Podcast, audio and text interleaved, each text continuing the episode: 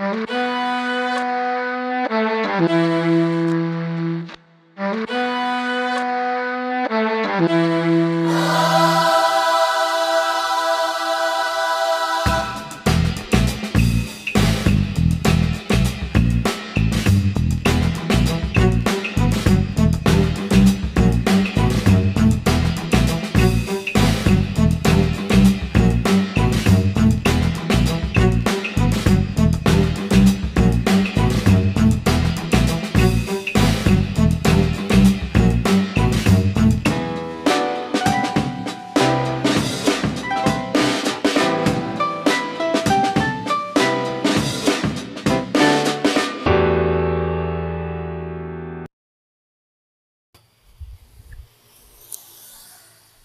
Halo, kembali lagi bersama gua di podcast Kata Simon episode episode 10 ya. Kali ini gua mungkin akan lebih membahas gua akan kasih judul podcast gua kali ini adalah Sejarah selalu berulang tapi dengan melodi yang berbeda. Apa maksudnya? Jadi gue percaya, gue termasuk penganut penganut yang percaya, penganut yang percaya bahwa sejarah itu selalu berulang sejarah selalu berulang ini maksudnya adalah manusia itu kan makhluk makhluk simbolis lah. Kita percaya dengan simbol-simbol gitu. Dan sejarah itu penuh dengan simbol-simbol yang digunakan oleh manusia untuk mencapai keinginannya gitu. Dan selama masih manusia masih percaya dengan simbol-simbol ini, gue percaya manusia akan mengulangi sejarah atau kejadian yang sama entah kejadiannya bisa lu bilang buruk atau baik ya lu bisa menilai sendiri masing-masing. Tapi kalau sejarah kan biasanya yang dibahas adalah sesuatu yang lebih mengubah manusia lewat sesuatu uh, lewat konflik lah kasar lewat perang krisis atau semacamnya. Yang biasa kita bahas kan adalah hal seperti itu. Sebelum sebelum lebih jauh gue akan coba sedikit cerita sesuatu yang menurut gue contoh dari bagaimana sejarah itu kayak selalu berulang tapi dengan musik atau melodi yang berbeda. Jadi dulu sekitar sekitar 1000 1200 tahun lalu, tahun 900-an, 980-an tepatnya, ada sebuah kerajaan di kawasan Eropa Timur bernama Kievan Rus dengan ibu kotanya Kiev yang sekarang menjadi ibu kota Ukraina. Pada saat itu dekat kota itu ada juga kota yang namanya Moskow. Tapi Moskow sendiri bukanlah pusat pusat peradaban pusat peradaban Kievan Rus ya. Dia lebih hanya sebagai kota perdagangan dan kota satelit saja.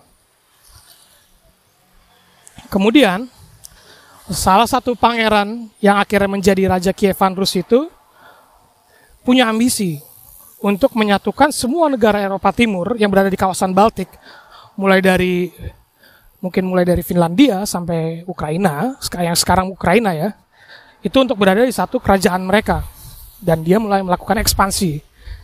Ekspansi ini bisa dibilang berhasil sehingga dia dikenal sebagai Vladimir yang agung. Namanya dia Vladimir kan. Vladimir sendiri dalam bahasa Ukraina itu disebutnya Volodymyr. 1200 tahun kemudian sejarah yang sedikit hampir sama mungkin tapi dengan melodi yang berbeda tadi mulai berulang. Ada dua sosok yang mengatasnamakan dirinya Vladimir. Yang satu adalah Presiden Rusia, Vladimir Putin. Satu lagi Presiden Ukraina Volodymyr Zelensky. Lu bisa lihat dari sini aja sejarah kayak berusaha mempermainkan kita gitu. Dua orang yang dengan nama yang sama, dengan dengan mitologi Rusia sendiri, dengan sejarah Rusia sendiri, berusaha mempertahankan dan merebut apa yang menjadi bagian dari sejarah panjang Rusia itu tadi. Dan balik lagi karena manusia itu adalah makhluk simbol simbol-simbol semacam ini harusnya yang kita pelajari gitu. Kenapa bisa kayak gitu? Dan gue yakin ini ini opini gue pribadi, gue bisa salah. Gue melihat Vladimir Putin melakukan hal ini bukan hanya karena dia berambisi untuk mencaplok Ukraina doang gitu. Tapi dia juga ngelihat tadi simbol-simbol tadi gitu. Mungkin ini saat yang paling tepat. Feng Shui-nya bagus banget nih. Ya kan? Kalau gue berhasil merebut Ukraina dan mengembalikan kejayaan Rusia entah apa pun itu maksudnya dalam pikiran dia sendiri Doi akan dikenal sebagai Vladimir Putin yang agung mungkin dalam seribu tahun ke depan lah awalnya mungkin dia akan dicaci-caci dicaci maki oleh media terutama media barat tapi dia nggak peduli hal itu dia mikirin legasinya dia sendiri dia melihat ada simbol di situ kalau gue berhasil merebut Ukraina gue akan mengulangi apa yang dilakukan oleh nenek moyang gua Vladimir yang agung ketika mereka berusaha menyatukan Kievan Rus tadi. Di satu sisi, kalau gue ngeliat si Volodymyr Zelensky ini, dia mungkin punya pandangan yang sama. Kalau gue berhasil mempertahankan ini, mempertahankan Ukraina, gue akan dikenang sebagai presiden terbaiknya Ukraina sampai akhir zaman. Gitu. Apalagi gue punya kesamaan nama dengan Vladimir yang agung juga, Volodymyr yang agung. Mungkin saja kalau Ukraina akhirnya berhasil mengalahkan Rusia entah dengan cara apa pun, Volodymyr Zelensky akan dinobatkan sebagai Volodymyr Zelensky yang agung gitu. Jadi lu bisa lihat simbol-simbol sejarah di sini. Ada permainan simbol sejarah yang sebetulnya sangat besar, sangat perannya sangat besar gitu. Karena kalau lu ngeliat kemarin pidatonya si Putin sebelum akhirnya menyerang menyerang Ukraina ya, pidatonya Putin itu menyatakan dengan sangat jelas bahwa dia berkaca dari sejarah mereka. Sejarah bangsa Rusia selama ini dianggap oleh dunia barat sebagai hal yang remeh gitu. Dia berusaha kembali mempertahankan tradisi itu. Terlepas dia dari percaya atau enggak atau hanya cuma lip service doang kita nggak tahu. Tapi dia menggunakan panji-panji simbol-simbol sejarah itu untuk untuk menjustifikasi invasi ini gitu. Sehingga agak konyol kalau ada orang yang bilang bahwa kita nggak harus kita nggak nggak bukan nggak harus belajar sejarah, tapi kayak kita harus lebih memikirkan masa depan tanpa mem, tanpa pernah membaca atau mempelajari pola-pola dan kejadian-kejadian sejarah di tahun-tahun sebelumnya gitu. Karena kalau enggak ya akan berulang terus gitu. Terutama hal-hal yang buruknya ya belajar sejarah itu bukan berarti kita harus mencegah hal-hal yang buruk terjadi di masa depan, tapi bisa juga jadi pedoman kita untuk meraih hal yang positif di masa depan gitu. Dari konflik Ukraina dan Rusia ini lu bisa lihat sendiri betapa betapa kompleksnya sejarah mereka dan betapa kuatnya simbol-simbol sejarah mereka yang akhirnya digunakan baik oleh kedua belah pihak untuk berusaha meraih simpati masyarakat dunia gitu. Bahwa ya kayak kemarin gue bilang sekarang kan mulai banyak nih propaganda baik dari Rusia maupun Ukraina ya. Rusia berusaha bukan meraih simpati. Kalau Rusia berusaha untuk menjustifikasi invasi ini adalah sebagai sesuatu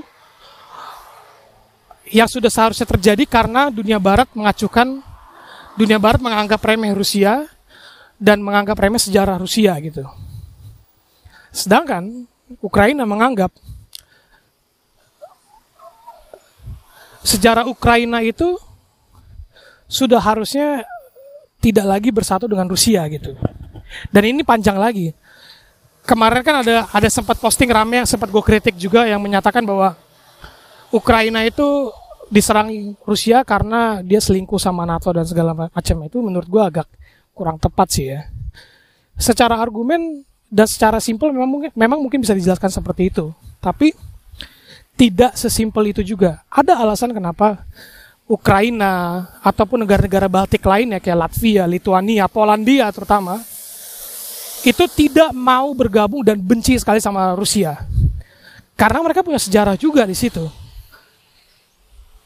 sedikit gambaran ya gue ambil contoh Ukraina aja deh yang paling paling paling bisa kita pelajari sekarang gitu karena mak, apa aksesnya semakin mudah gitu kan. Di saat perang sebelum perang dunia kedua terutama setelah uh, komunis Rusia eh, komunis Soviet berhasil menumbangkan kekaisaran Rusia, Soviet ini nggak main-main kalau kalau kalau melakukan sesuatu ya. Dan mereka melihat pada saat itu, terutama di era Stalin ya, era Joseph Stalin ketika memimpin Soviet Rusia, mereka melihat Ukraina adalah sebagai Ukraina adalah sebagai selain Ukraina saat itu adalah penghasil utama pangan mereka karena Ukraina terkenal sebagai penghasil gandum terbesar di salah satu terbesar di dunia. Mereka juga melihat Ukraina itu sebagai kalau dibilang musuh ideologi Soviet, musuh ideologi komunis karena banyak banyak konglomerat konglomerat kapitalis yang dianggap oleh Rus Soviet sebagai kapitalis gitu. Terutama dari kalangan kaum uh, konglomerat petani gitu, petani-petani kaya yang mereka sebut dengan istilah tengkulak. Gue nggak tahu dah apakah istilah tengkulak di Indonesia itu datang dari Soviet atau enggak ya. Cuman mereka pakai istilah itu, kulak. Jadi kulak itu adalah orang-orang orang-orang kaya yang memiliki lahan puluhan hektar untuk bertani dan dan dianggap oleh Rusia itu eh dianggap oleh Soviet itu sebagai uh, kapitalisme yang jahat gitu karena mungkin mereka ngelihat orang-orang yang kerja di bawah tengkulak-tengkulak ini tidak tidak tidak apa namanya tidak sejahtera dan segala macam. Akhirnya Stalin melakukan suatu kebijakan yang menurut gue jadi blunder fatal dan harus dipelajari di seluruh sejarah dunia. Sebuah kejadian yang namanya Holodomor. Holodomor ini adalah kejadian secara simpel ya gue jelasin dulu. Stalin berusaha mensentralisasi pangan Ukraina untuk dibagikan ke seluruh Rusia. Karena mereka dia ngelihat Rusia uh, Ukraina itu sebagai penghasil gandum terbesar, mereka berusaha melakukan sentralisasi ini gitu. Sehingga para tengkulak-tengkulak ini disita lahannya, terus petani-petani peta apa seluruh petani Rusia baik yang kaya maupun yang miskin diwajibkan untuk menyetor jatah panen mereka untuk pemerintah Rusia. Sorry, kalau gue sering kecampur antara Rusia dan Soviet di sini, gak apa-apa ya. Jadi, tapi intinya kalau kalau gue bilangnya sebelum di era Vladimir Putin, seharusnya gue bilangnya Soviet. Oke. Okay. Disetor ke Soviet gitu. Jatah. Jadi panen mereka tiap tiap tiap tahun itu disetor ke Soviet. Akibatnya adalah di Ukraina sendiri terjadi kelaparan karena bahan pangan mereka nggak ada, terlalu sedikit gitu. Kelaparan massal ini menyebabkan kematian jutaan orang. Sekitar kalau menurut data Ukraina ya, jadi ada bias di sini, sekitar sekitar 4 juta orang. Dan Ukraina sendiri menganggap hingga hari ini kejadian ini disengaja oleh Soviet karena mereka merasa Ukraina harus harus ditaklukkan dari dalam gitu.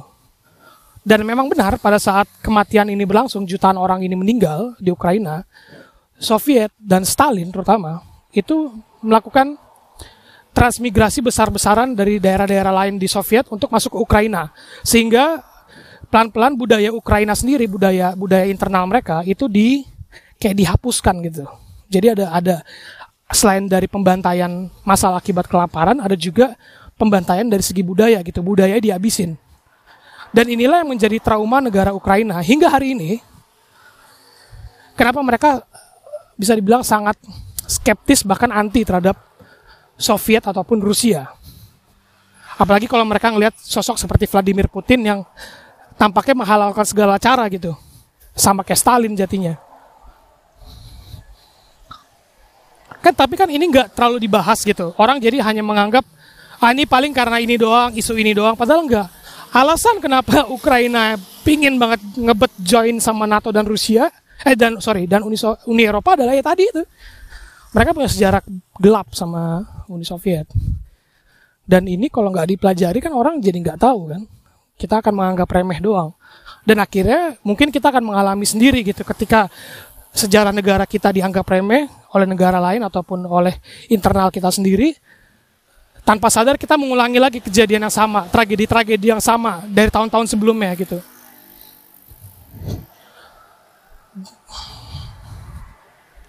Jadi gue berharap teman-teman bisa belajar lebih banyak lagi. Mungkin gue ada salahnya di podcast ini.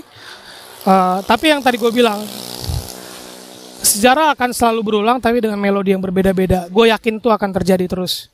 Bukan gue berarti, bukan berarti gue gue menghalalkan apa yang dilakukan oleh baik itu negara-negara seperti Rusia ataupun Amerika ketika dia invasi Timur Tengah ataupun yang sekarang lagi rame juga di Indonesia isu Israel dan Palestina gitu.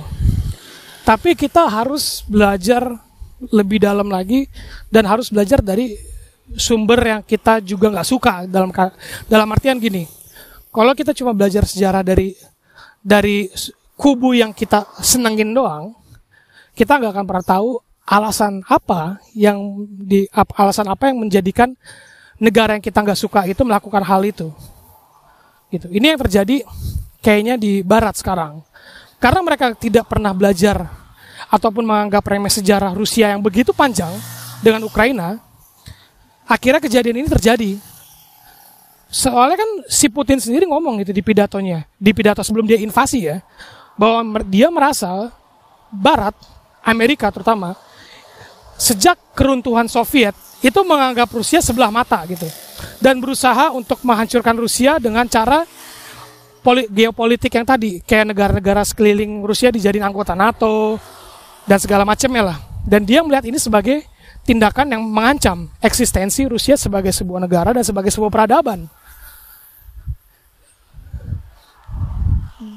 Dan gue nggak tahu langkah yang sebetulnya harus dilakukan sekarang apa sih gitu. Karena gue juga bukan dibayar untuk kasih saran seperti itu. Tapi yang pasti gue gue gue percaya adalah kalau khususnya untuk konflik Ukraina dan Rusia ini ya kalau tidak ada jalan tengah baik dari Rusia, Ukraina ataupun Uni Eropa dan Amerika terutama tidak ada yang mau duduk bareng tidak ada yang mau mengalah Well, lu coba pelajarin aja deh sejarah Perang Dunia Satu dan Perang Dunia Kedua. Polanya hampir persis kayak gini kok. Persis. Gak ada yang mau ngalah, gak ada yang mau duduk bareng. Akhirnya jalan terakhir ya harus konflik gitu. Dan gue berharap gak sampai kejadian itu aja sih. Ya udah sekian episode kali ini. Uh, seperti pesan gue tadi, jangan lupa untuk selalu belajar tentang sejarah, baik sejarah kita, sejarah dunia atau ataupun sejarah-sejarah lainnya lah. Karena sejarah itu selalu berulang hanya dengan melodi yang berbeda-beda aja. Sampai jumpa di episode berikutnya. Ciao.